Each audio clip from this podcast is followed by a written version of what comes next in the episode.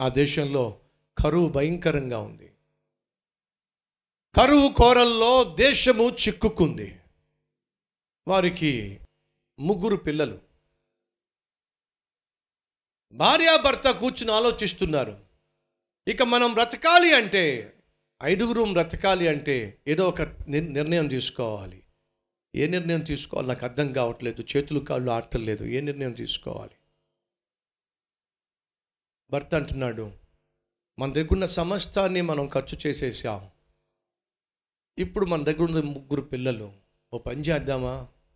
ముగ్గురు పిల్లల్లో ఎవరో ఒకరిని మనం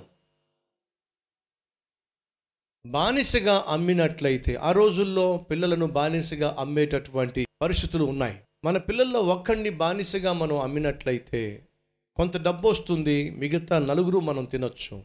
ఏమంటావు? చేతులారా మన కన్న బిడ్డలను అమ్మడం కష్టమండి. కష్టమే కానీ బ్రతకాలిగా. ఐదుగురు చచ్చిపోవడం కంటే ఒకరిని కాదనుకొని నలుగురు బతకడం అప్పు కాదుగా ఏమంటావు? సరేనండి మరి ఏమంటారు? పెద్ద అబ్బాయిని ఇద్దామే. వెంటనే భార్య అంటుంది పెద్ద అబ్బాయిని ఎలా ఇస్తామండి? వాడు ఇంటికి పెద్ద కదా వాడు వారసుడు కదా వద్దండి పెద్ద అబ్బాయిని వద్దండి. అప్పుడు భర్త అంటున్నాడు పని చేద్దాం చిన్నోడిని ఇద్దాం. ఆ భార్య అంటుంది చిన్నోడిని ఎలా ఇస్తామండి వాడు వచ్చు నా పోలికనే పుట్టాడు కదా వాడు నా ప్రతిరూపం కదా చిన్నోడిని వద్దండి. అప్పుడు భార్య అంటుంది మధ్యోడిని ఇద్దాం. ఇప్పుడు భర్త అంటున్నాడు మధ్యవాడేమో నా పోలికను పుట్టాడు. అచ్చు నా రూపురేఖలే వాడిని ఇవ్వడం నా వల్ల కాదు. పెద్దోడేమో వారసుడు చిన్నోడేమో అమ్మ పోలిక మధ్యోడేమో తండ్రి పోలిక ముగ్గురు కలిసి ముగ్గురు కూడా వాళ్ళ దృష్టిలో బహు విలువైన వాళ్ళు. ఇప్పుడు ఏం చేద్దాం? తల్లి తండ్రి ఓ నిర్ణయం తీసుకున్నాను ఏంటో తెలుసా? బతుకుంటే కలిసి బ్రతుకుదాం చచ్చిపోతే కలిసి చచ్చిపోదాం. అంతేగాని కన్న బిడ్డల్లో ఏ ఒక్కడిని కూడా పోగొట్టుకోవడానికి వీల్లేదు. దయచేసి గమనించండి. కొంతకాలం అయిన తర్వాత ఆ ఇంటిలో నుంచి ఉలుకు లేదు పలుకు లేదు. చాలా రోజులుగా బయటికి రావటం లేదు. ఏమిటి అని చెప్పి పోలీసు వాళ్ళకి ఫోన్ చేస్తే పోలీసులు వచ్చారండి. ఆ ఇల్లు తలుపు పగలగొట్టారండి. ఇంట్లో ఐదు శవాలు. ఐదుగురు చచ్చిపోయి ఉన్నారండి. కారణం తెలుసా? ఆ తల్లి కానీ ఆ తండ్రి కానీ తాము కన్న బిడ్డలో ఒక్కరిని కూడా ఇవ్వడానికి బ్రతకడానికి వారు బ్రతకడానికే తాము కన్న బిడ్డలో ఒక్కడిని కూడా త్యాగం చేయలేకపోయారండి. అయితే వినో సహోదరుడు సహోదరి వినో ముగ్గురు పిల్లలు ఉంటే ముగ్గురులో ఒక్కరిని కూడా ఆ తల్లి ఆ తండ్రి తాము జీవించడానికి ఇవ్వలేకపోయారే త్యాగం చేయలేకపోయారే? ఓ సత్యం తెలుసా? దేవునికి ఒకే ఒక్క కుమారుడు. ఆ కుమారుని పేరు ప్రభు అయిన యేసుక్రీస్తు. ఆ ఒక్క కుమారుణ్ణే నీకోసం ఇచ్చాడు. ఆ ఒక్క కుమారుణ్ణి నీకోసం త్యాగం చేశాడు.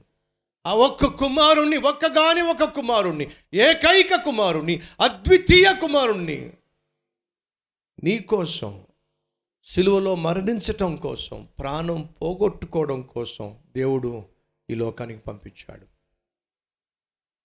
ముగ్గురు పిల్లలు ఉంటే వాళ్ళ క్షేమం కోసం ముగ్గురులో ఒక్కరిని కూడా ఇవ్వలేకపోయారే కన్న తండ్రి కన్న కన్న తల్లి. నువ్వు నేను పాపిష్టి వాళ్ళం ఏ మంచి లేని వారం. ప్రొద్దుట లేచి నుంచి సాయంత్రం పడుకునేంత వరకు పాపిష్టి తలంపులతో పాపిష్టి చూపులతో పాపిష్టి కోరికలతో.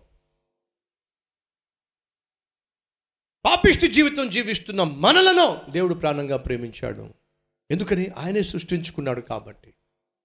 తాను సృష్టించుకున్న మనిషి తన కళ్ళ ముందే పాడైపోతున్నప్పుడు పతనమైపోతున్నప్పుడు పాతాళానికి పోతున్నప్పుడు తట్టుకోలేక తన ప్రియ కుమారుడైన యేసుక్రీస్తు లోకానికి పంపించాడు. ఎందుకో తెలుసా? నిన్ను బాగు చేయటానికి. ఎందుకో తెలుసా? నీ గుండెల్లో అడుగు పెట్టి నిన్ను గుణవంతుణ్ణి చేయడానికి. నువ్వు ఒక గురి కలిగిన వ్యక్తిగా జీవించటానికి. పరలోకానికి నిన్ను చేర్చటానికి ప్రతి పాపమును క్షమించటానికి యేసుక్రీస్తు ఈ లోకానికి వచ్చి నీ స్థానంలో నా స్థానంలో మనకు రావాల్సిన శిక్ష అంతటిని తాను భరించి సిలువలో మరణించాడో నీ జీవితంలో శుభము జరగాల్సిన దినము. నీ జీవితంలో శుభ దినములు ప్రారంభం కావాల్సినటువంటి మొదటి దినము. ఎప్పుడో తెలుసా?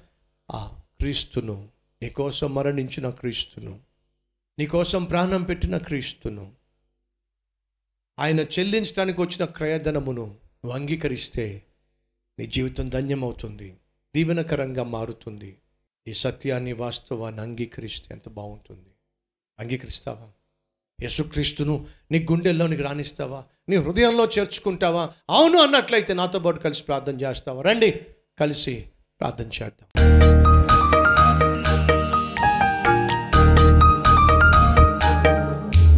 పరిశుద్ధుడవైన తండ్రి మా కోసమే మేము చేసిన పాపముల నుండి మాకు విడుదలను ప్రసాదించుట కోసమే.